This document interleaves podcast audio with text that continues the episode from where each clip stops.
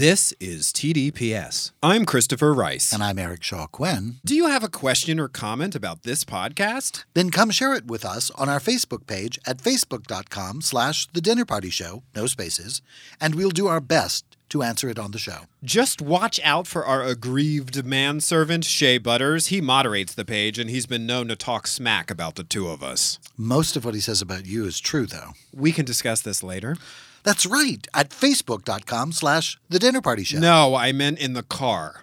Hi, I'm Eric Shaw Quinn, and I'd like to take a moment to congratulate my co host and producing partner, Christopher Rice. He's got not one, but four new books coming out in 2022. But today, I'd like to tell you about one in particular a standalone thriller called Decimate. It's the terrifying story of what happens to our kitchen here at the studio um, when I ask Christopher to make the Y- tea. yeah, no, when I said improvise the promo, I didn't say you could make shit up. I am not making this up. Look at that kitchen. Okay, hi party people. Decimate is actually a thriller about telekinesis and near death experiences. The page turning tale of a woman who becomes convinced her brother is being held hostage by a supernatural force following his death in a fiery plane crash. It has nothing to do with tea or our kitchen, and you can pre order it on Amazon now. And while it is spine tingling and terrifying, it is nothing compared to what I'm going to have to order off of Amazon to clean up that kitchen. Will you shut up about tea and our kitchen? Oh,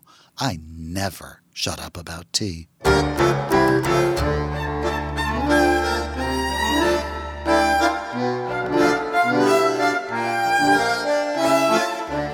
I'm Christopher Rice. And I'm Eric Shaw Quinn. And you're listening to TDPS Presents Christopher. and Eric.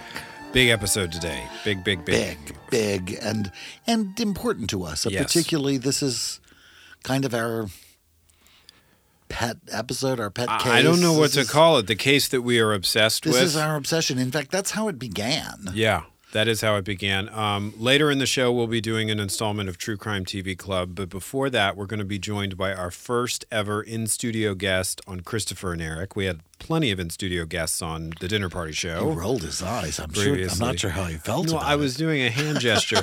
I pointed at the ceiling and sort of was trying to emphasize the number of guests we've had before. But for this podcast, number. this podcast, um, we will be joined in studio for the first time. Lady Ann was our first guest. That's in right. The studio. Absolutely.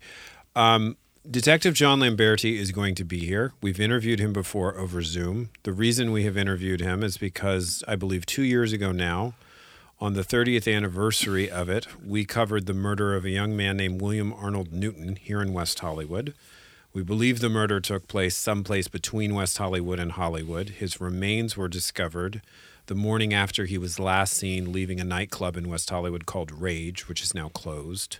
Uh, it was 1990. It was the Halloween season, which means there was a big street festival ramping up here in town. So lots of out of town tourists and general sort of hubbub.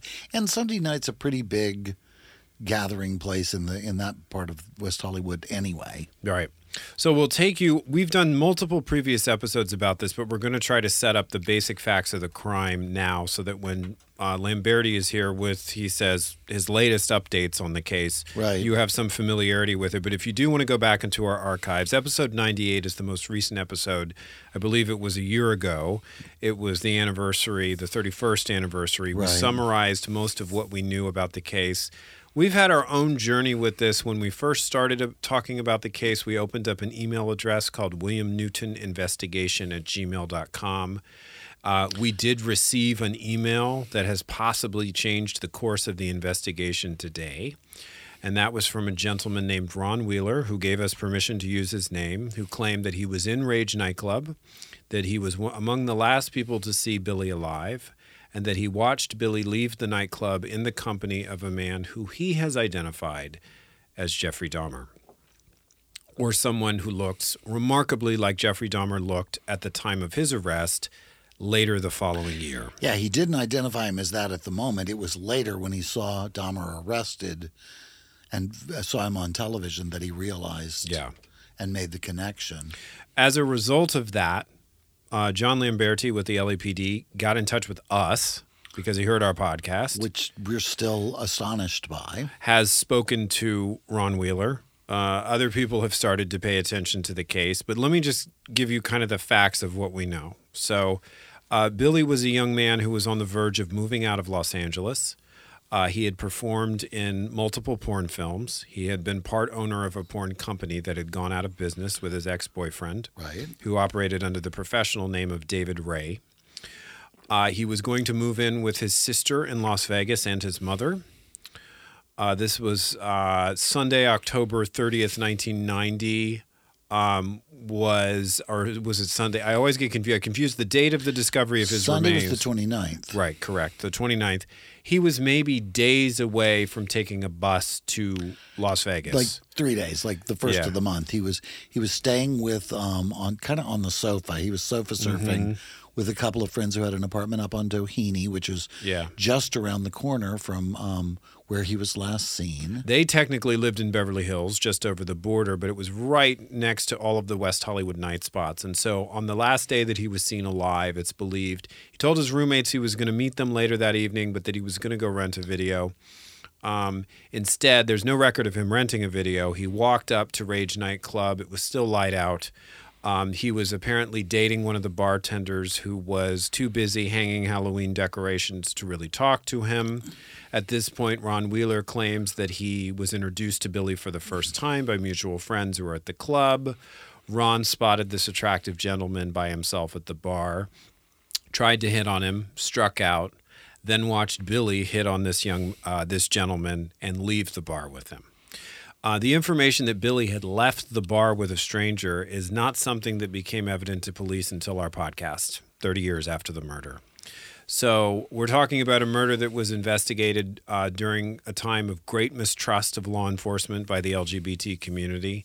Um, after Billy's body was found, questioning was done, but people weren't very forthcoming. This was not an era in which you wanted to tell the police who had been in a gay bar. It could destroy people's lives. When they interviewed Billy's roommates, they asked him where they were, and they told him they were at a church social. yeah. Wasn't that it? Yeah. Which is like, okay, so you don't want to say. Right. Fine. Yeah. Um, the the story for a lot of people begins the morning after Monday morning. Um, we spoke to a detective named Mike Burcham, uh, who at the time was in the gangs unit and had been serving warrants that morning and was sitting down at a popular breakfast place that was actually later featured in the movie Pretty Woman. It's no longer in business. and a transient comes walking in and recognizes him as a plainclothes um, police officer and says, "You got to come out back. There's a body in the back." To which Bertram responds, allegedly, and this was hard for Eric Shaw Quinn to accept, medical waste is routinely discovered in dumpsters by transients and mistaken for being evidence of a murder. So Bertram is not very upset or worked up as he goes around to the back. But sure enough, when he pops the lid of the dumpster, he uh, stares down into it. He sees a trash bag the transient has torn open. And in his own words, staring up out of it was one of the bluest eyes he had ever seen. And in this bag was Billy's severed head, his severed feet, and apparently the shirt that he had been wearing. Uh, and so that is how, and that is the only reason the murder of Billy Newton was discovered. If that transient had not popped the dumpster lid at that time, if he had not been on that alley, these body parts would have just vanished into the wind. They would have gone to a landfill. I'm not sure the feet were in the same bag. You're right. I think the feet were in a different bag in that it dumpster. was just the head yeah. that they found initially, and it caused them to go through the contents of the rest of the dumpster, and they recovered the shirt and the Right. feet. Um, what the process, some people have told us that we talked to previously is that at the time the police did not want to go wide with the story because they did not want the cranks falling out of the trees claiming credit. That's you know I, whether that's the case or not. We've not spoken to um, any of the cops who were in, initially involved with the case, but in shortly here we will be joined by the detective who has inherited the case decades later. So I, did I leave anything out? I want to we want to give people the basic facts so that when John comes, we can just sort of get right into it with him. I think that's really there has never been any, you know, subsequent. They've interviewed the boyfriend, they've interviewed people, but there's never been any subsequent. The biggest break that has happened recently, I think, Mm-hmm. was our revelation that of, of of a witness who was possibly one of the last people to see Yeah. uh, Billy alive, other than uh, other than the murderer. Um, I think that's it. Yeah. I, the only other thing I would add at this point, just as a sort of point of interest, was what happened with us was a sort of combination of the hometown crime feature from My Favorite from Murder. my favorite murder, and um, Michelle McNamara. Yeah. Like yeah. she was really inspirational. We had watched I'll Be Gone in the Dark. If you haven't seen it, it is really kind of a remarkable exploration of obsession and citizen investigations. Mm-hmm. I, and where we are with that, with um, the connections that we all have because of the internet and whatever. But we did an episode about crimes that we were obsessed with, things Mm-hmm. that we remembered, and this is one of the things that came up, and Mm-hmm. we got started with it, and and here we are with Yeah. the LAPD coming in to actually talk to us more, update us, and you. Um, with more details of where we are with this investigation of the death of Billy Newton 32 years ago.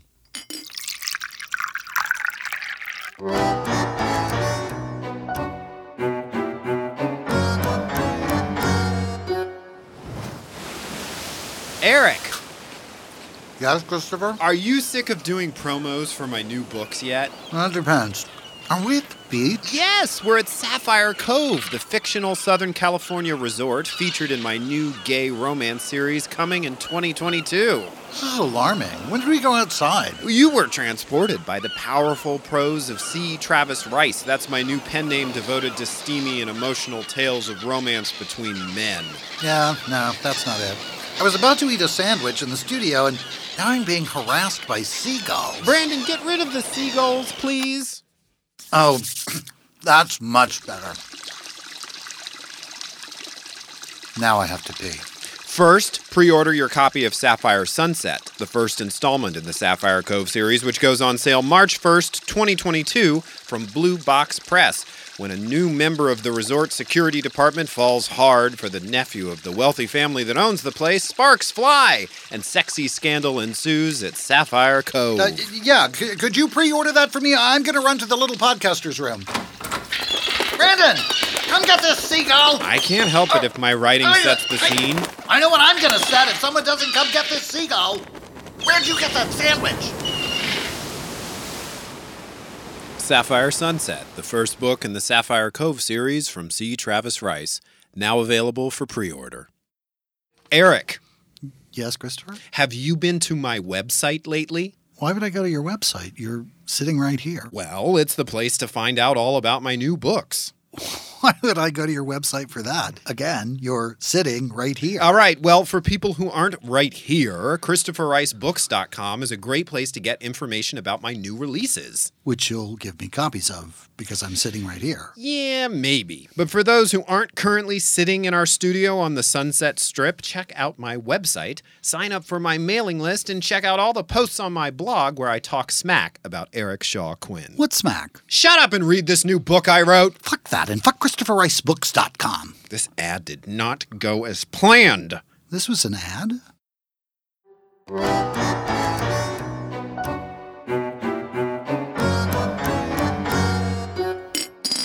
Okay, we're back, and I think this is our first in studio guest on Christopher and Eric on the new podcast. I th- absolutely, and I, I, we're honored that it's you. Welcome back, John. Thank you very much. You've done the show before, but by Zoom or something. yes. Yes, the last time remember. it was by Zoom. I was uh, on a camping trip and I was uh, I had no cell phone service at the uh, campsite, so I had to drive to a it was a cow pasture in Temecula where I first where I had service. Wow. live from a cow pasture in Temecula. But uh, Detective John Lamberti is here with us in the Dinner Party Show studio, the TDPS studio today. And you came to us to begin with after discovering the podcast, right? That's how I originally found you guys. Yeah, yeah. That's really kind of, we're still amazed by that. Yeah, that's uh, it started a whole uh, whole rabbit hole of uh, new investigation into this case. So I'm, I'm glad you guys guys did it. Well, let, and let- let's kind of talk about where where you are. I, I mean, we're right now. This episode is uh, posting on the dark anniversary of Billy's murder, which is October thirtieth, nineteen ninety. Yeah. Is when. It, are we saying that's the murder, or was that when the body was dis- the pieces of his body? were Well, he was last seen on the 29th. Yes. And so he was murdered sometime between the, the you know the afternoon of the 29th and the morning of the 30th.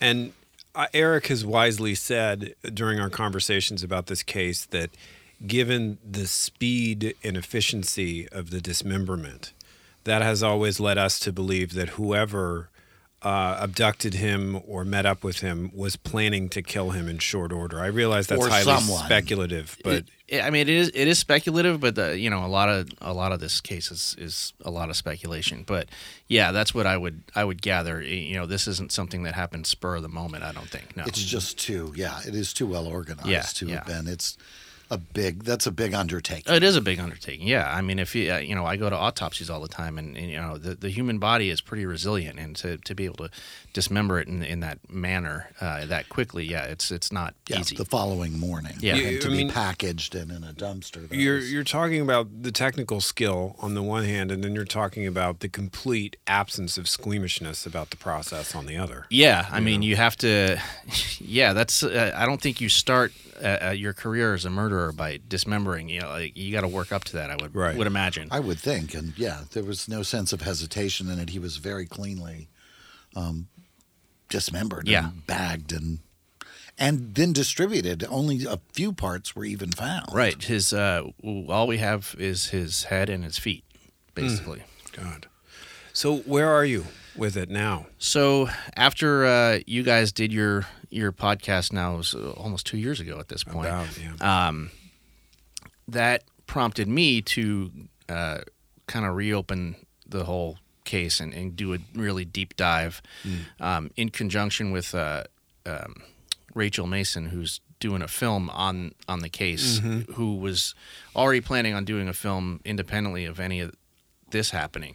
Uh, so I kind of work with her and, and kind of let her in on a little bit of the process uh, of of what I'm doing, but Right. what I did is I took all the crime scene DNA or all the crime scene evidence basically, and I had our lab just reanalyze everything. And I mean that it's a it was a lot.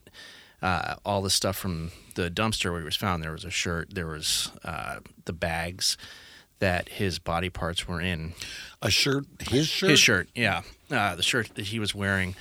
Uh, the bags that his body parts were in. Um, It was just thrown in there, or it was part. Of, it was bagged with. They him? were bagged like the uh, the shirt was thrown in. Uh, Okay.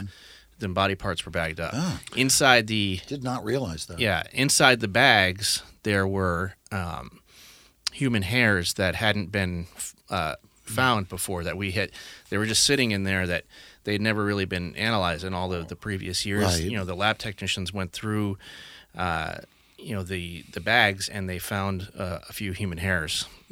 So I was able to uh, do some DNA testing on. Uh, not me. Uh, I don't. Right. I am It's- not it's not your hobby. I am not Yeah. that smart. Right. Uh, I w- but we had we had the DNA testing done on some of these hairs, uh, and some uh, a couple of other um, pieces of uh, biological material that we found in the bags, and we did find male DNA that did not belong to Billy Newton. Unfortunately, there is not enough uh, to upload it to the national DNA uh, database. So you need, um, and, it gets really technical, but our DNA is made up of, uh, you know, different amino acids, and they, they form what's called alleles. And you need a certain number of alleles to be able to upload the DNA to a date to uh, the national database. It's called Co- CODIS is the name of the database and we just don't have enough. Uh, it- There's a very strict standard that that the FBI has for being able to upload a, a sample. So we don't have enough to do uh, an upload. So my next my next thing was, you know, obviously we were talking about Dahmer as a, a possible suspect. So I asked our lab, do we have enough? If I found Dahmer's brother, uh, do we have enough to do a direct comparison? And they said we don't even have enough to do a direct comparison. All we can, all they can really tell from the DNA at this point is that it's from a, a male who was not Billy. So the standard for uploading to CODIS Yes. is is about whether or not you have enough for the system to work. It's not a legal standard that says we're not even going to bother with you unless you have a significant amount of a potential suspect's DNA. Yeah, and it's it's, it's to prevent you know uh, innocent people from being caught up because you know everybody you know our our DNA is like ninety eight percent the same for all of us. And it's, Right. There's a very small amount that's different. So. Um, and I, I'm not going to even begin to try to, to Like the guy talk from about Southern California who got busted for bombing the train in Spain who'd never been to Spain. Yeah, exactly. Yeah. Uh, I, I see. So there's not enough for them to really zero in on the uniqueness of, of the sam- There's not enough uniqueness to the, to a sample of that size. Right. I- okay. And we can't, you know, there, there's the familial DNA. We can't, we don't have enough for that. We don't even have enough for a direct comparison. And I found Dahmer's brother. Uh, he changed his name. He's living a life. I'm not going to say where. good. Uh, but uh, He I doesn't deserve to be punished no, for his horrible um, but I was I was ready to go track him down and, and get a, a DNA sample from him had we had enough to work with. But, But it would I, I don't. pointless. Yeah. Yeah. That's a shame. Yeah. Okay. So I felt like I stopped you when you were in the middle of talking about some other stuff, but I think the CODIS stuff, people think they know all about that from stuff they've seen on television. Yeah. But what we see presented to us on crime scene, people they call it the CSI effect, right? Yes. Juries will have an inflated expectation of the forensic science they should be presented with because they're going off of what they've seen on television. Right. And the reality is often a lot more complicated. No, and it's yeah. it's something that I, even I didn't even learn till I, even as a detective, I didn't learn this until I became a homicide detective because we, we interact with the DNA system so much. But it's it's a very very strict standard that they have. So, what do they mean by touch DNA? Because that would seem very like a very slight kind of sample, and yet they seem to make pretty big assumptions based on it. Uh, it's it's not assumptions. It's you know, touch DNA is like you know wherever we go, we're leaving little bits of ourselves Right. everywhere. So you know, I'm I'm touching this desk in front of me. I'm gonna I'm, I'm leaving my DNA all over this desk. Right. And we've had I, I just uh, went to a preliminary hearing on a case where uh, a homeless man in Hollywood here was uh, was beaten with a wooden stick, and at the scene, uh, I swabbed the stick for DNA and put that into uh, CODIS, and we got a, a hit, and we found the guy. Wow. So that was just from from touch DNA. Uh, So it's that. So the fragments that you found are that fragmentary. Yeah, and they're even less than what you would get from just holding a stick. well, no, that's that. Oh, oh, you're talking about in the in the dumpsters. Yes. Yeah, it's even less than that. I mean, we're talking about minuscule amounts. God, that Yeah. really is a tiny amount. Yeah. Yeah, that I, The I fact was that they're trying even- to get some perspective. Yeah, the fact that they're even uh, able to find that, you know, in in you know in this, and and who's to say, you know, uh, you know where you know this was from one of the hairs that's in in a bag, but you know, it was a dumpster. I mean, it could have, know. you know, Eric said that from the I've very said beginning. that from the yeah. start. Yeah. I just don't know how you can count on any DNA from a dumpster. No. It's just it's too polluted a space to begin with. So where does this leave the investigation? So uh, the other, you know, I I spent a long time uh, digging into Dahmer's uh, comings and goings. Basically, learned a lot about his background, about his crimes. Uh, read his complete FBI file, which is uh, it's actually public on the uh, FBI website. If you're ever, if you're interested in reading it, it's it's fascinating. Wow. Um, but I learned that he uh, drugged his victims with this certain barbiturate, um, which the name escapes me at this point, but it's it, it's a very specific barbiturate. right. So I had a I had a, a thought. Well, maybe maybe if Dahmer was involved and he drugged Billy, There would be could I test his blood? So I went it went to our evidence uh, um, storage facility downtown, and I actually checked out a vial of Billy's blood, and I was holding it in my hand, and it was you know this is not something that I often do. Wow. Um, so and it was a, a vial of blood that was taken out as autopsy. And it, it- just kind of gives you a, a little bit of a chill. I mean, to be sitting there, and you know, holding the Yeah. the I'll actual bet. blood of a, a murder victim. And our our crime lab people do that all the time, but I that's not something I normally do. But I had to go look to see, you know, how much do we have? Do we have enough to test uh, for for this barbiturate? And and we had a decent sized vial, so I sent that off to the uh, LA County coroner. They tested it, and it did not have uh, any traces of, of that in it. Did it have any traces of narcotics at all? Uh, well, that was originally tested for. So, um, the uh, the dirty little secret in in the murder world is, you know, the coroner only tests for Right, uh, yeah. X number of drugs. You know, they don't. It, they can't test for. They can test for anything, but they have to know what they're testing for. They, Right. There's a standard screen of like cocaine, methamphetamine, heroin, all the common things. And Right. he uh, he did have methamphetamine in his blood, Hmm. um, but we knew that going in. Yeah, there was some Yeah. history of that. Yeah. There was a history of that, yeah. And it was uh, Sunday. We were talking about this. That Sunday is the last time he was seen. It's kind of a big party day in Yeah. West Hollywood. There's a tradition called tea dance, um, which the joke is that hairdressers don't work on Mondays, so they started this big sort of soiree on Sunday evenings to celebrate what was still part of their weekend. Yeah. And um, I don't know if this was the case then. We think it's the case because it was the Halloween season. The Halloween Street Festival was kicking up. But if you go down to this area that we're talking about, where Billy was last seen at the site of formerly the Rage nightclub, on a Sunday evening, it's thronged with people, mostly gay men from from the area who are out drinking and walking on the sidewalks. And, and as Eric mentioned earlier, I guess our hope has always been that it was a touristy enough moment and area that somebody out there has footage that they took with friends, and somewhere in the background is Or Billy leaving or Oh my something. God, with whoever Ron Wheeler saw him leave the bar with. That, would- that would know? have been amazing. That's Yeah. we continue to ask for it. Yeah. and we continue to suggest it to uh, listeners and to, you know send it to the, the, the to the email address. A- We- and that's one of the things I think we talked about. I, I don't remember if it was on the podcast or when we've talked uh, offline, but if this murder had happened today, uh, I mean, there'd be video uh, yeah. everywhere, Everywhere. everywhere. I mean, Yeah. that's the one of the biggest parts of our uh, you know job as homicide detectives now working fresh cases is um, we still interview witnesses, but our main primary focus, uh, you know, on a fresh homicide scene is is video. you Yeah. know, Ring 'cause it's- cams, nest cams. Yeah. It's everywhere. Yeah, Yeah. and Plus it's social media and everybody's selfies and everything else. Uh, You can Yeah. assemble a picture of something just from looking at everybody's Facebook page from a particular moment in a particular time. right. Have you talked to anyone new since we talked to you last? Have you talked to family members you hadn't spoken to before? Anything you can share about conversations about the case? Uh, I, I, um, yes, uh, that I, I can't get into like the uh, you know the details of, uh, Sure. of interviews with who I've talked to because yeah, of, of course. course. uh, you know I don't have permission from them. Um, Right.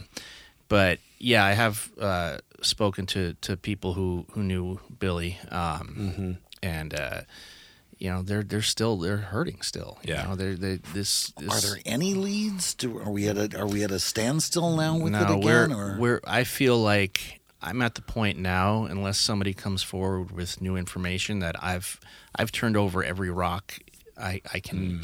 I can. I there's no new investigative avenues for me to take. Um, you know, his uh, Billy's um, boyfriend at the time Mm-hmm. uh, has been interviewed countless times. His story hasn't changed. Everybody who's been re-interviewed over the years tells the same story. Normally, if you know people are trying to hide something, they'll slip up. They'll make they'll make Yeah. mistakes. They'll tell you know, their story. Will ch- everybody's stories have been completely consistent. So uh, it.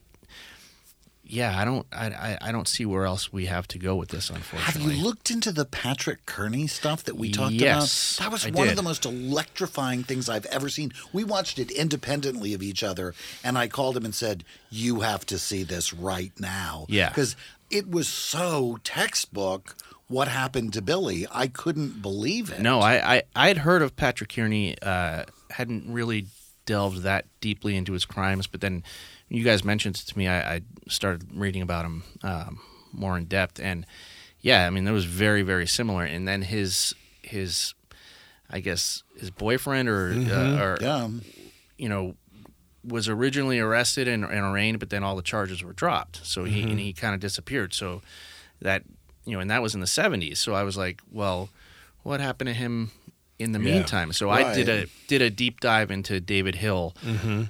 and he actually died in early 1991 in Lubbock, Texas. Okay. Um, he was living in Lubbock, Texas, uh, as far as I can tell, as late uh, as December of 1990, and he he was only 51 or something. I don't know how he, how he died. Um, there were rumors that he had AIDS. I I, I don't know if that's true or not.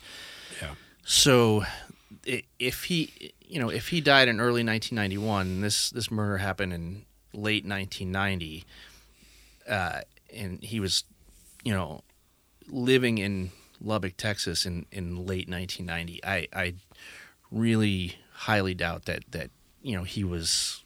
It would be a stretch. It would be Well, a big stretch. And yeah. it seems like another thing to pursue to eliminate him possibly is to find out what his physical appearance was at that time and to have Ron Wheeler see a photograph of him because the the most compelling not the most compelling thing but a compelling thing that I think has been turned up is that Ron Wheeler has by his own account say if it was not Jeffrey Dahmer it was a man who looked very much like Jeffrey Dahmer. Right. What Eric has said is that Jeffrey Dahmer's look at the time was very common and popular, particularly in gay communities. Yeah. Sort of masculine mustache, white T-shirt. Yep. You know, that's what.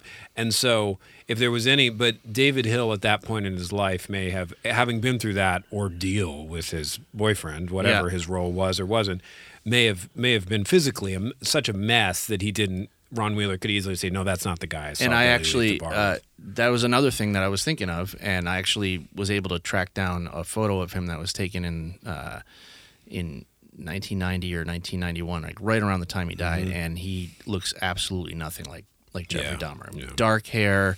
Uh, he was older. He was in his 50s uh, at that point. Um, really thick mustache. Uh, just. I I mean, there's no way you could mistake this guy for Def- Jeffrey Yeah. Dahmer. Yeah. Um, no, it was really it had more to do with the The the method, uh, the Yeah, mo of it. yeah. The the last the the the guy, the victim that brought Kearney down. His last communication was telling his parents that he was going to see David. Right, right. So I never, I felt it was really strange. Yeah. That it was like, okay, Ollie Ollie Oxenfree, bye. Yeah, yeah. You know, the guy who was sharing the two two bedroom house with you was doing all these murders and you didn't notice. or Yeah, no, aren't Well, uh, guilty or in no way. com- Also, Patrick's behavior around David, like the deal they made with Patrick Kearney, I was checking our notes, and we talked about this in episode 132 of our podcast here, was that his deal was conditional on you won't go after David. Like he was protecting David almost like a submissive would. Yes. And so it did fuel our writers' imaginations in saying, did David go out and find another Patrick who was the one that left the bar with Billy, Yeah. right? Was he, because it did not seem to us like David was let off because there was nothing against him. It was because the grand jury just made this decision, and a lot of that was about the deal that was made with Patrick. Yeah, I, I, you know, I was reading all this stuff, and obviously, I, I didn't have anything to do with the case at the time, Yeah. but it, you know, it did seem like, you know, how, how do you, how do you not know, at least know what's was going on, if not be a part of that, you know? Yeah, just my hair just stood up. I, I- just I thought really, we this both is did, yeah. this seems like it's too close to to have nothing. The detail that I think got to us was aside from the sexual identity of both of them, um, was the proficiency with driving long distances in Southern California and the trash bag disposal Mm-hmm. Yeah. of body parts, dismembered body parts, and the occasional physical resemblance between Billy and a lot of their victims. Sure, yeah. Now, young blonde guy murdered by a, a same-sex oriented serial killer is not a rare story, unfortunately, in No. this narrow lane. Um, I gotta I gotta put you on the spot and tell me if you don't want to answer this, but do you think this is the work of a serial killer? Probably. Yeah. Yeah. And that's I think what we think too, and I think it's why it just seems too skilled. Yeah. as It- it- much as it's Billy's story Billy is a victim and all victims deserve to have their stories told, I've always felt like the story is larger than Billy. Well, yeah, and and you know, look at uh, you know, if you look at the circumstances, if if there hadn't been a transient going through that Yeah. dumpster that morning, Yeah. Billy would just be a, a missing person because he would have he would have ended up in whatever dump the rest of his body ended up in Yeah. because the rest of his body, I can only assume, was disposed of, you know, separately in the in in the same way. Mm-hmm. Uh, far apart because I know they searched most of the dumpsters in that neighborhood, you know that Right. uh, that Yes, day. absolutely. Um, so yeah, I mean, and ha- w- there's a ton of cold case missing persons out there from, especially from that time. I mean, uh, people going and, and a lot of people. There's a lot of people who uh, went missing and it never got reported missing. You know, because they're they're just out here. You know, Billy was in the process of moving. It might Right. not have been. People might have just assumed he moved. But he went on people- to, and the people in Vegas wouldn't have known to tell the people in Sure. L.A. and the people in L.A. wouldn't have known to tell people in Vegas. It might have gone a long time No, before anybody yeah, even and Hollywood he was missing. Yeah, and Hollywood is is like the hub for people who are just trying to get away, and you know they maybe they're closeted and they want to get away from their their oppressive family in Right. Missouri or whatever, and they just come out here and they nobody knows. Yeah. I had I, I I connect a couple years ago. I connected with a family of a woman from Missouri who came out here and was murdered in 1983, and the detectives at the time uh, weren't able to find her family. Now with the internet and ancestry.com and all this, I was able to actually find this this girl's family. And they had no idea. They had no idea what had happened to her. She just one day disappeared in like 1980s. Yeah. And, and and here we are all these years later. So there's there's a lot of missing people that aren't ever reported missing that end up getting murdered. And uh, you know Billy could have been one of those people. So yeah, Where is that Yeah. information on those missing persons cases? Is it publicly available? Is it something citizen detectives could rifle through in search of victims who look like or missing persons who look like Billy? Uh, yeah, so there's a, a publicly available database called NAMUS. It's nam.us, and it's run by the um, the Department of Justice. And it's got a comprehensive listing of missing people going back to I think the early one, earliest one I know of is like the 1920s. So there's two databases. there's wow. missing, there's miss, or three databases actually. There's missing persons database. There's unidentified remains database, and then there's an unclaimed persons database where they know who the person is, but they don't have next of kin information. So there's those three separate databases, and uh, you can use anybody, any member of the public can go onto those and just search through. Wow. And uh, a couple years ago, we identified a 50 year 50 year old Jane Doe uh, because somebody had been rifling through that and, and connected some dots on the internet. And long story short, we identified a, a Jane Doe from from the late 1960s. Is there any scenario you can envision in which the DNA that you do have becomes helpful? Maybe. Uh, Would it be scientific advances? Or? Yes, because I mean we can do things with DNA today that we can't that we couldn't do five years ago. Yeah. 10 years ago, 20 years ago. You know, the the, the technology is always changing. Um, you know, touch DNA has only been a thing for, you know, maybe maybe the last decade or so. Uh, before that, they, they didn't the, the equipment wasn't sensitive enough to, to pick it up. So, Right. um, so we we do have this unknown male profile that maybe it's the killer, or maybe it was just somebody who thrown out the trash that day, Is in or the transient, uh, which would be a or concern. could have been me. the, yeah, could have been the because transient. if the, if we got the choreography right, the transient was dumpster diving, and he is the individual who ripped open this bag Yes. in which Billy's severed head was found. Right. So it could be. could be his. Yeah, yeah. So, uh, and, and that'd be really, you know, fairly easy to track down if we were able to actually connect this this unknown DNA with a, a person. So, mm-hmm. but who's to say in five years, you know, we we don't have another advance where we're able to do something with, you know, with what we have. Right. Yeah. So that's one of our few left remaining opportunities is improved science. Yeah, and that's what part of what I do. the magic photograph that I keep I hoping. Oh, somebody's yeah. going to send us. God, that would be Billy walking that out would of be amazing. with the killer. That would be astonishing. Yeah, but one of the things I do every you know every few years is I go back in my old cases and look and and see what the status is. Uh, you know, do I have DNA that that we couldn't deal with back then, but that we can deal with now? And I consult with the lab, and um, we actually you know we end up getting DNA hits on on certain uh, things that you know uh, we got got one from a 2004 case that we just got a DNA hit, you know, maybe a year and a half ago, and we're, we're I'm still working on it. Uh, but it was, you know, DNA was a, th- you know, it, was being used in 2004, but at the time they couldn't do anything with what what they had. But then they just, you know, you just got to wait for the technology to catch up.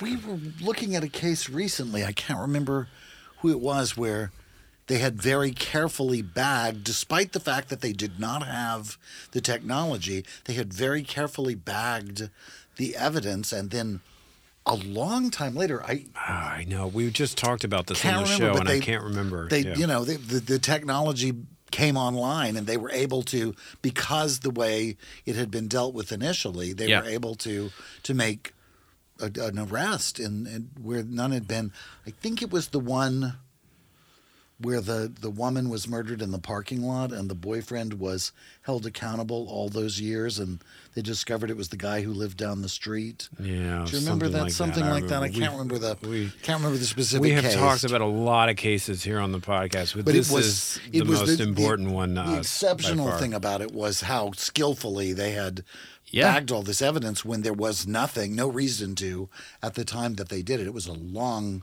cold case. Well, the thing that blew my mind when I uh, when we were talking about this offline is that you said all of the dumpsters in a square mile area were searched. Yeah, I don't know if no I other don't know if body s- parts were square. I don't know about square mile. I mean, Yeah. it, you know, it, it, in the they they picked a radius and, and Yeah. went and they sent people out and looked for all these dumpsters and yeah, nothing. yeah, you would so think it would be pretty. they, you know, this guy. uh, I'm assuming it was a guy. You know, uh, obviously spread spread these out. Yeah. You know. That, Yeah. again, again, that speaks to the proficiency of whoever was doing. No, this. yeah, this is this was you know this was not this person's first rodeo for sure.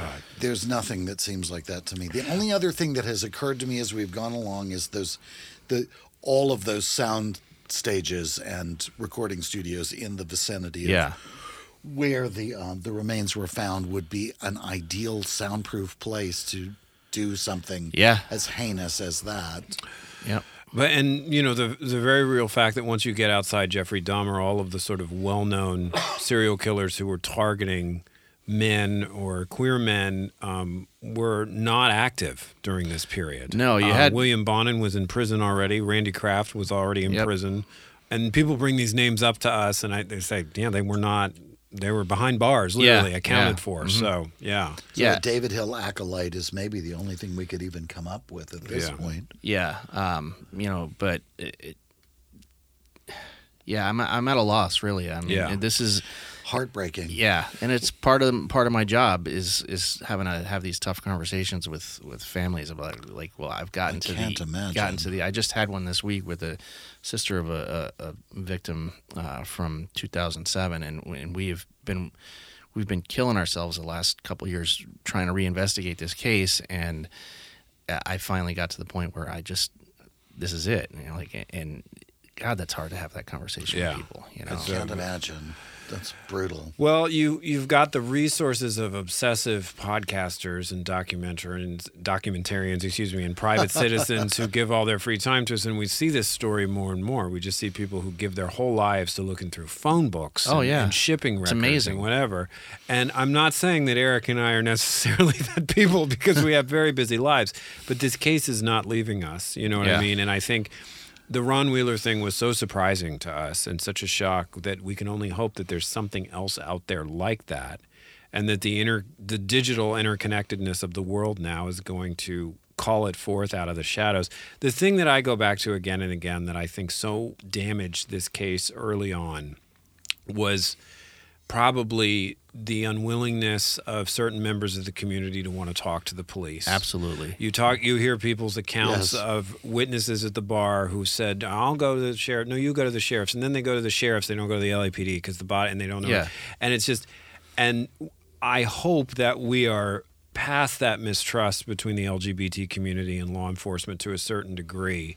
That people are not going to withhold what they know about that time and that period and what they might have seen. And I think we saw that with Ron. You know? Oh, yeah, for sure. And and I'm hoping that if we keep getting the word out there about this case, somewhere out there, you know, is. But the the very real thing I think we always have to acknowledge is that a lot of people um, died of AIDS around this time. Yep. And people who might have seen something, who might have known something, who might have been in the bar that night, um, they're not Hell, with us anymore. Just by attrition, a lot of them are already Yeah. gone. Like that was 32 years ago. Yeah. They're- yeah.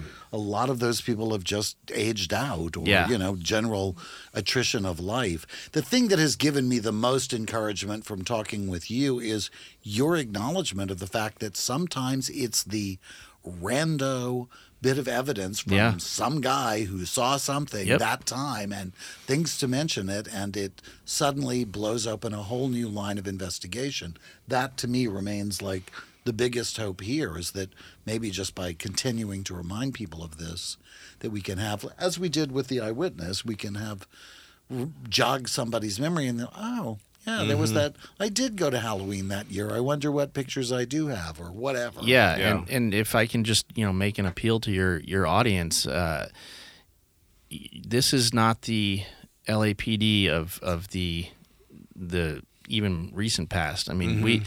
this there's there's a lot of gay cops. There's a I, mm-hmm. there's at least I know on the LAPD there's at least two transgender cops. I mean, th- th- this this is not the the all white male uh, boys club that that this department used to be. Yeah. Where, you know we our bread and butter is is is uh, being able to deal with people from all backgrounds. You know, all all you know, sexuality, religion, wh- Mm-hmm. whatever. Yeah. we don't Yeah. care what you do in your private life. If you have information uh, that concerns an investigation, we'll be happy to talk to you. We're not going to judge anybody based on Yeah. you know what you know who you're attracted to or something stupid. You know? Well, and the other the other aspect of this case is that Billy was a known sex worker. He was appearing in porn films, and uh, the thing that I was told right from the beginning, talking to sort of older cops, is like we, we never didn't investigate the murder of sex workers. What we would encounter is we'll investigate as long as people talk to us because science played less of a role in those Sure. days. And what you often happens when you're investigating a sex worker's murder is that people stop talking to you. Oh, yeah. they won't tell you anything. It's like code of silence around this job that's illegal in Yep. certain respects. Porn is not illegal, but other forms of sex Or work are. Yeah. or it's Yeah. at least something you wouldn't want talked about or Yeah. whatever. It- it- Taboo, yeah. yeah, Yeah. that sort of yeah. This would be bad for my reputation, or Sure. my, Yeah. Or my wife would really hate this, Yeah, or my yeah, husband, yeah, or whatever. yeah. Yeah. Well, uh, John, thank you so much for coming. I really appreciate you taking the time and, out. and for your interest in this case and for continuing to, to run down every lead that to its possible furthest extent. It's it's not the best news, but the news is still good that you're continuing to show an interest and have have not left a stone unturned. No, I, I don't think we have, and and thank you guys for for you know putting it putting it on my radar and and you know uh, allowing me to to do the reinvestigation that I've done, and even though the results were disappointing, I I, I know now that we've done pretty much as much as we can.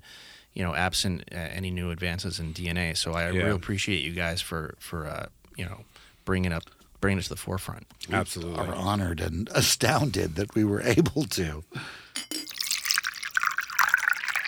I'm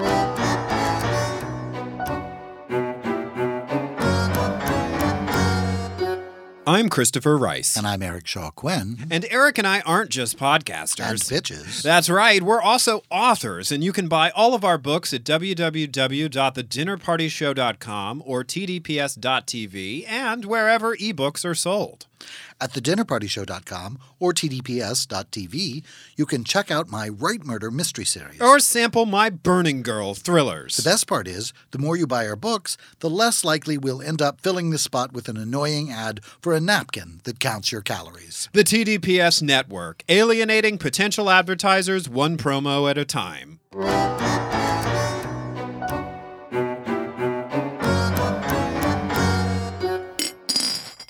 Okay, so it's time for the True Crime TV Club portion of this episode, and it's yes.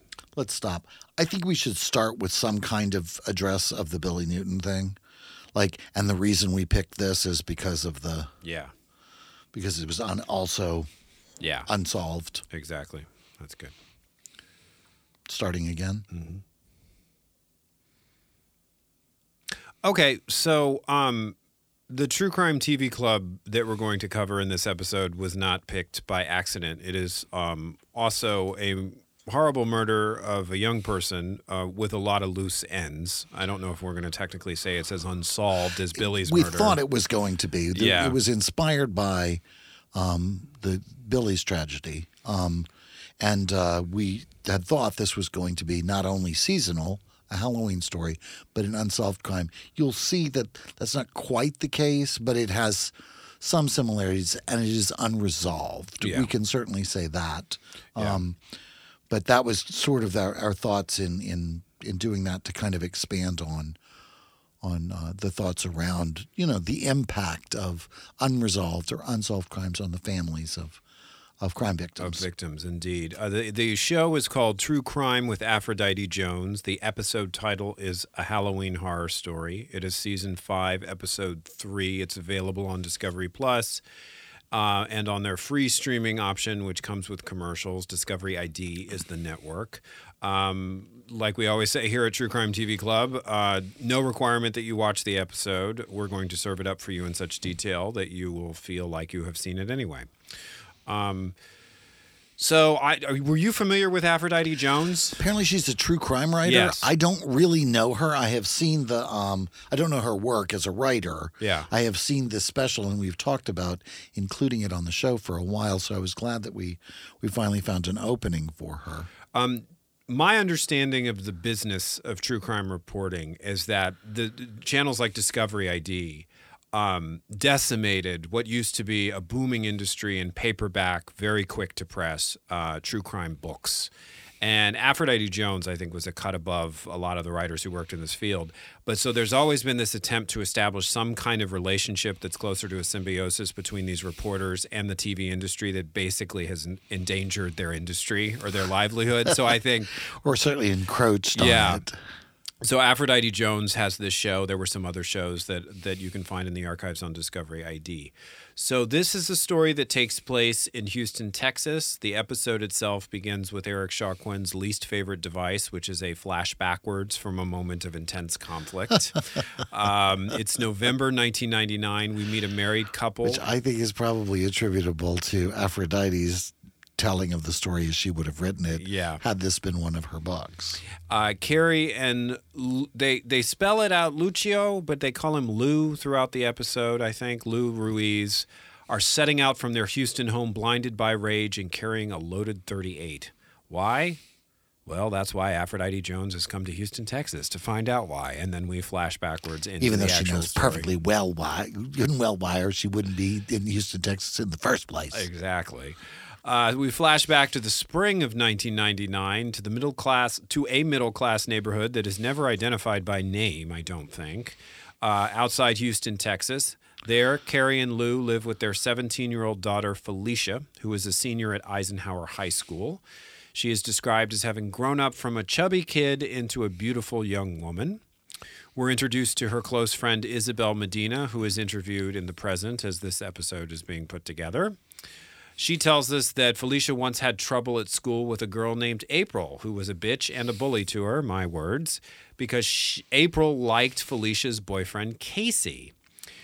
Uh, Casey isn't flirting with April or leading her on, but he is attractive and white and therefore tends to stand out Because there at aren't any high white school. boys in their school. Yeah, that was one of those like attractive and white lumped together like that was sort of like, okay, not my words. That's the words they use. He was, a, but he was a more exotic yeah, in them. their in their environment. It was a, I guess, a largely Latino high school, and yeah. he was uh, not, and so the girls were taken with him, and he was apparently a charmer. Yeah.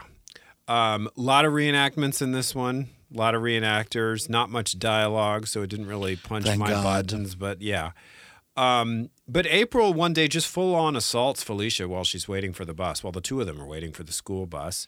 As a result of this fight, which is depicted as being hideous with the worst fake blood I've ever seen used on one of these specials, um, April is expelled and Lou and Carrie decide to pull Felicia out of school. Now she's almost finished school, so this means she's spending the last few months of senior year being. I'm Eric Shaw Quinn is giving major face, which I just- indicates he hears a story here that This is, one of those. We'll just go through the story, Yeah. and then we can come back to me. But I just, yeah, uh huh. She begins. Sure. She begins studying at home for her GED. She continues to see Casey, but she simultaneously makes a new friend in Jesus Salazar, who is 18, a flirt, and very much into her. But Jesus is already involved with a woman named Lisa Huerta, who's 19 and just mm-hmm. moved there from San Antonio to live with her mom. Uh-huh. Casey and Felicia sometimes go and hang out with Jesus and his buddies, and Lisa hates her, which we see in several really awkward reenactments where Lisa gives her major face, kind of like you were just giving the show yes, notes. Yes, I was doing my Lisa impersonation. You were doing your Lisa Huerta. Lisa Huerta. Yes, exactly. Um, we're introduced to Kim Ogg, who is a gang expert in Houston, apparently an expert on Latino gangs, even though she is whiter than me, covered in a carton of milk. Absolutely. She was- tells us- Okay, sure, whatever you say, lady. Uh, whatever, white lady. Tells us street gangs at the time were made up of young people, not hardened criminals. Again, we're talking about um, 1999. Back in the day, Back the good the old day. days of gang life in Houston.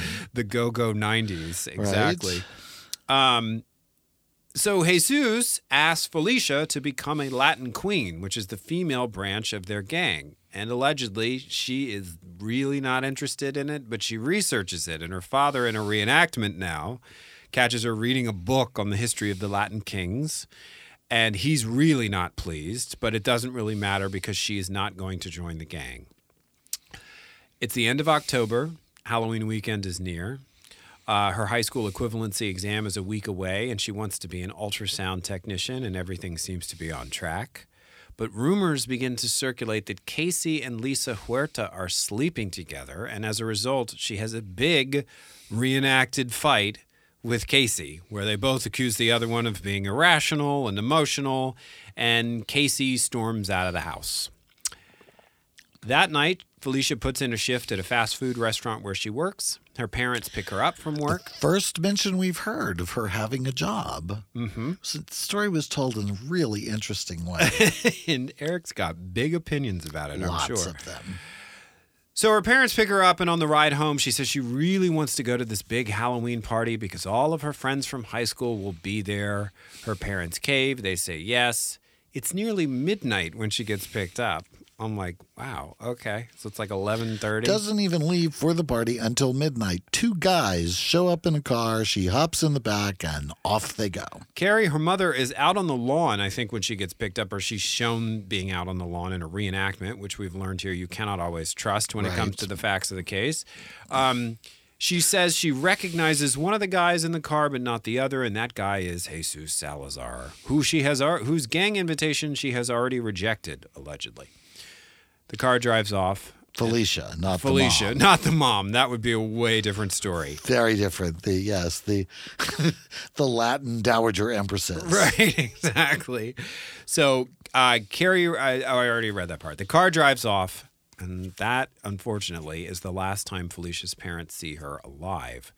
By 1.30 a.m., she's not home as promised.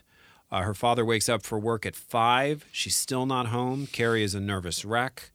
Uh, her father's not nervous. He thinks 5 a.m. She met someone. She's out partying. She's 18. You know, like whatever.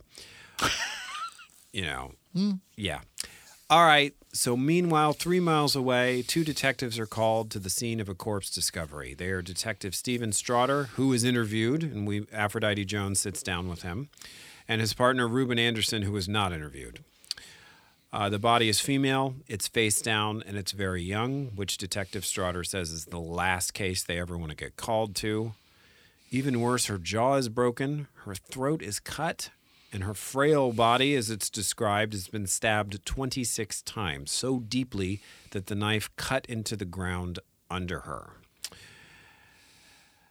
Um, meanwhile, Carrie has gone to the police to file a missing persons report, um, and the two are quickly connected. Yeah, when the dad gets Yeah. home from work and she she hasn't returned, they decide to go seek the police's help, and the police have already found her, and eventually the two elements converge. Uh, and Carrie tells the cops right away that Jesus Salazar was one of the guys who picked up her daughter for the party. Word of the murder spreads. Friends gather at the house, including Jesus, who, again, according to a reenactment, walks up to this gathering and Felicia's parents just lose their shit. What are you doing here? You murdered my daughter. Get him out of here. The other friends surround Jesus, who is claiming innocence in this moment, and hold him until the police come and arrest him. Or they take him in for questioning. I don't remember. I don't know if it was a. They didn't charge him, but they just bring him in for questioning, and he goes along. Um, Probably to get away from those parents. Right. Um, he flatly denies that he picked her up for the party. Okay, so that, and I can't, I don't know, I didn't take notes about any of the other questioning. I think he, he doesn't really admit to anything. I think he says he wasn't even with her, blah, blah, blah, blah, blah. I didn't have anything to do with it. We're introduced to Julian, uh, Julian, excuse me, Ramirez, who We've gotten in the habit of saying things that way, so we're going to call him Julian, except that's not his name. That's not his name. He's a Har- Harris County prosecutor. Uh, he tells us the police, as they're questioning um, Jesus, are noticing that his hands are swollen and have cuts. Uh, then they sudden the detectives suddenly get a kip, a tip, excuse me, and a point that is not very well fleshed out.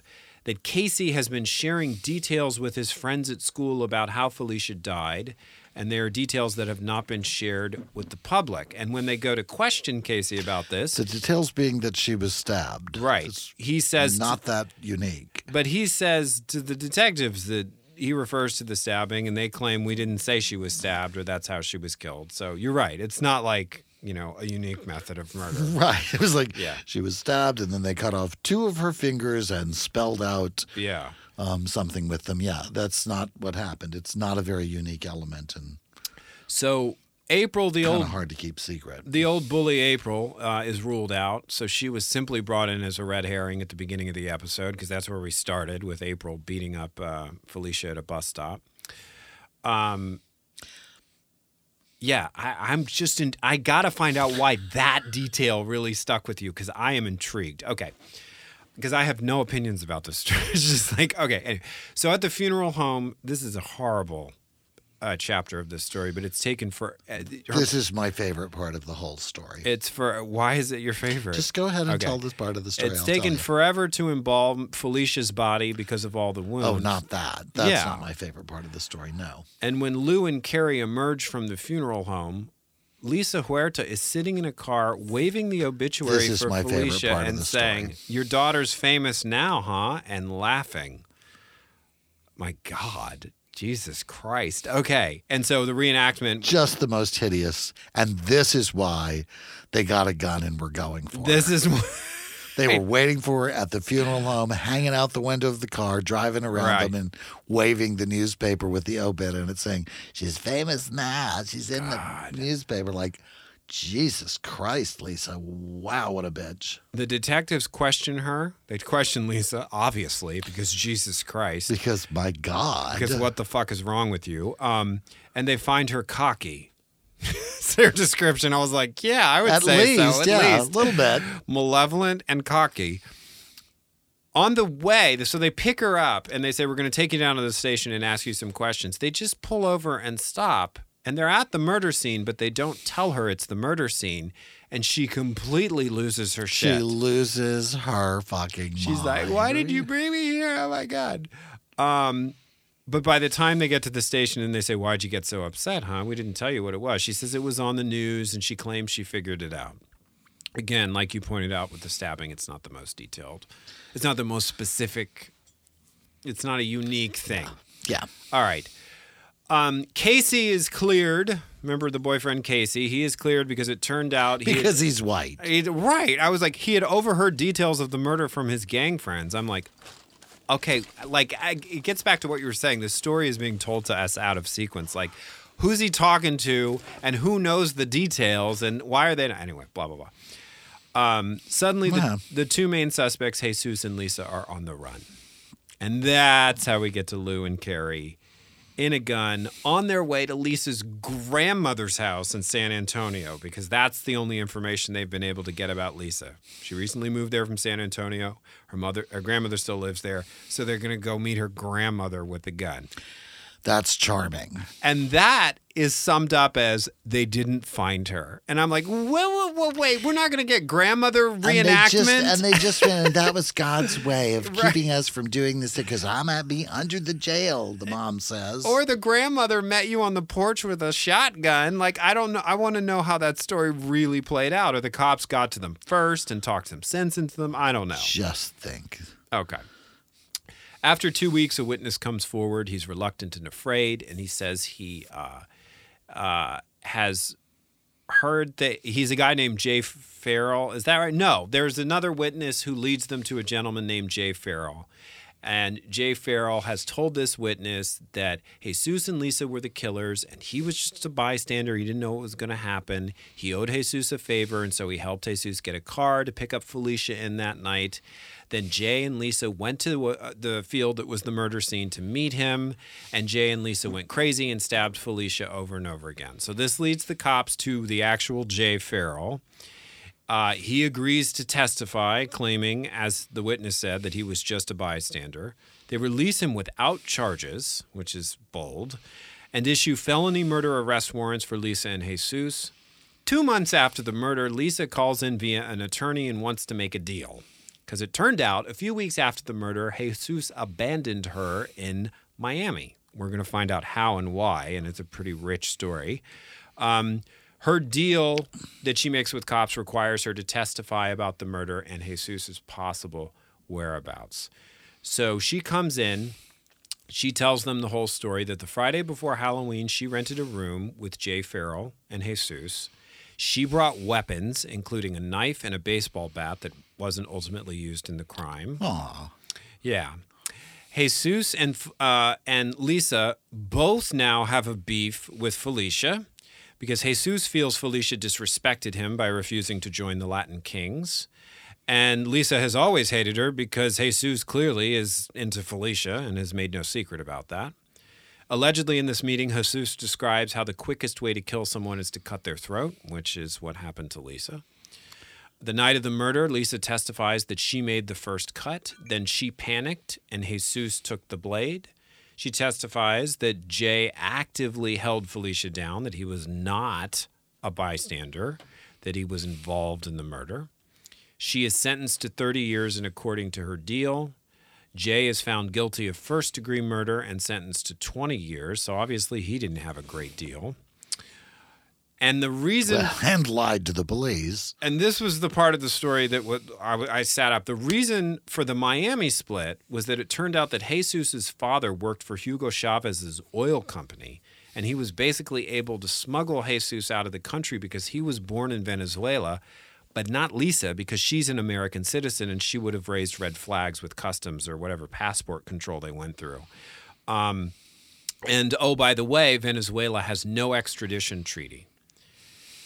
So with the United States, anyway. Carrie and Lou, who were willing to load a gun and go confront the grandmother of the woman they thought murdered their daughter, have been trying now for years to get the attention of the government to this case. They finally get the attention of the Venezuelan ambassador, who says they'll agree to extradite if the authorities or the prosecutors in Houston agree to a sentencing limit of 30 years, because that's the most you can get for murder in Venezuela.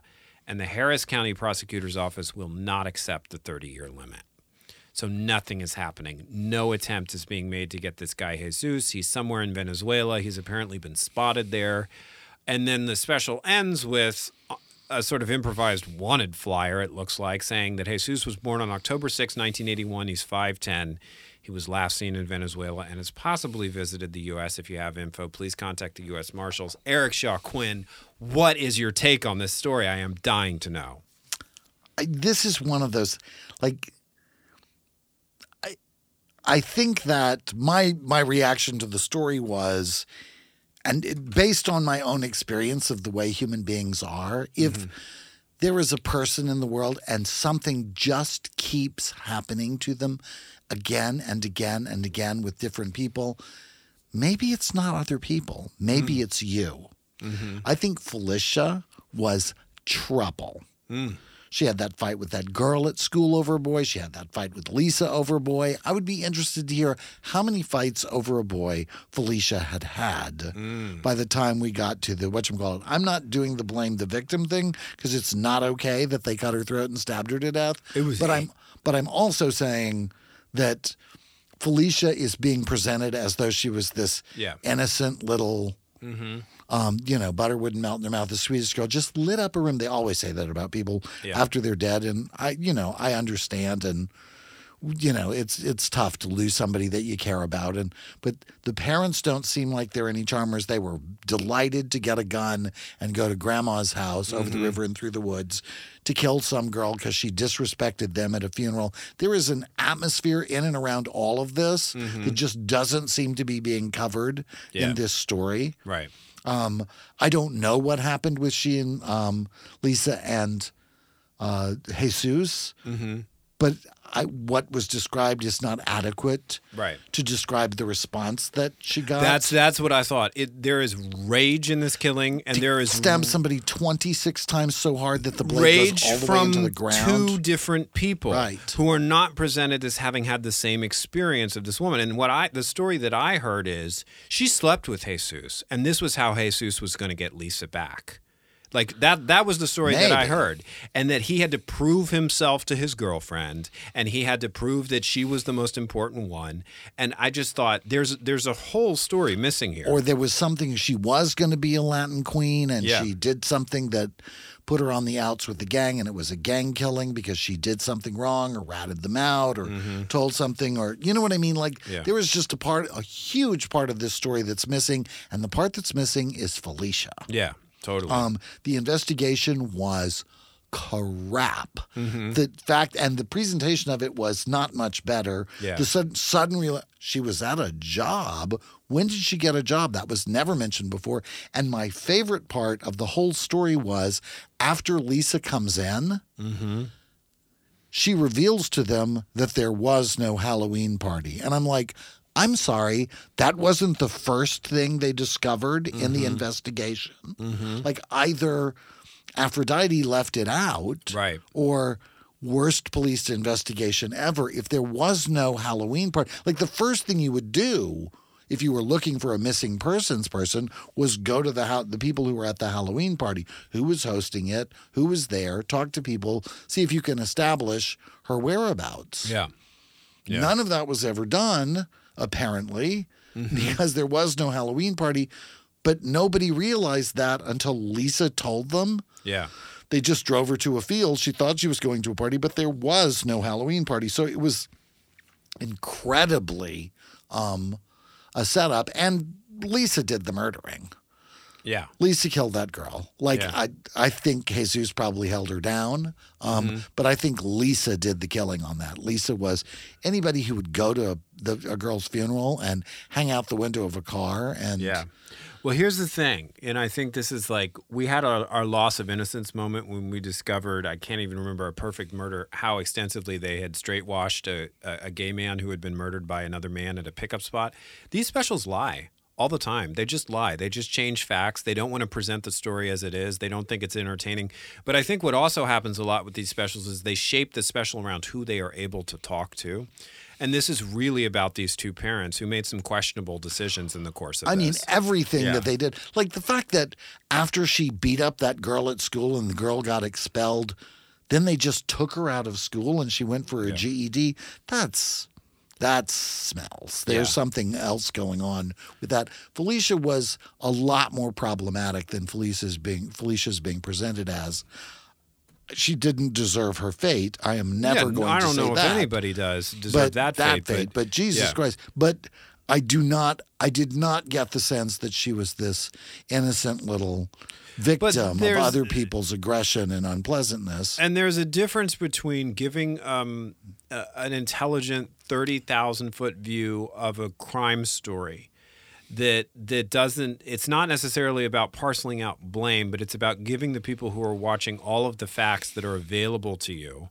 And I think on some level we consume these stories because we are looking to protect ourselves, but we are also watching them as moral spectators when we are looking to see what attributes, uh, what failings led people down a dark path. And that can apply to the victim as well as the criminal, and that's Sure. not blaming the victim. No. Uh, and, and a- a an adult, mature analysis of other people's behavior is not about victim blaming. No. You know, it's about it's about telling the complete story. And I think when the story is twisted to an agenda or a bias, as often happens with these specials, you walk away with this feeling of like, I, I just wasn't told the truth. Like there are just chunks in that missing. yeah, and You this know? was one of those stories. I just felt like I think the big picture is clear. Yeah. I think the murderer actually is in jail. I think it's Lisa. Mm-hmm. I think Jesus was certainly a part of it and should, you know, be punished as well if they can capture him. But I think she was the instigator and the person who committed the crime. Yeah. Like, so who broke her jaw? Like, if her jaw was broken, how did that happen? Yeah. Totally. I just, there was so, Yeah. I, it was just too, there was too many parts missing from that story. Yeah. Absolutely. Anyway, Anyway, so this was obviously a big episode for us. I want to remind everybody, as we discussed the William Newton case earlier and interviewed Detective Lamberti, that uh, we remain the operators of an email address for anyone who might have facts, tips, or recollections of uh, William Newton who knew him in West Hollywood or, photography or videos or whatever from that particular Halloween because West Hollywood Halloween Street Festival that happened in October of 1990. That's that would be the date that we are looking at. because the yes. last sighting would have been walking from Rage back to his house or somewhere, Somewhere. with whoever he left Rage with. That seems to be the salient thing. And if we could find a picture of that, that would be great. That would be great. That email address is William Newton Investigation at gmail.com. I'll say it again for those of you who are writing it down William Newton with a T, investigation at gmail.com. And it is open. And you should be aware that whatever is shared with us at that address will be shared with Detective Lamberti with the LAPD. And if you don't want your name shared or anything, please say so. We will respect your right to, to privacy. Exactly. If you ju- if you want to be anonymous, that's perfectly fine with us. We're not out to violate anybody's privacy. yeah. Until then and forever after, I'm Christopher Rice. And I'm Eric Shaw Quinn And you've been listening to TDPS Presents Christopher. and Eric. Thanks.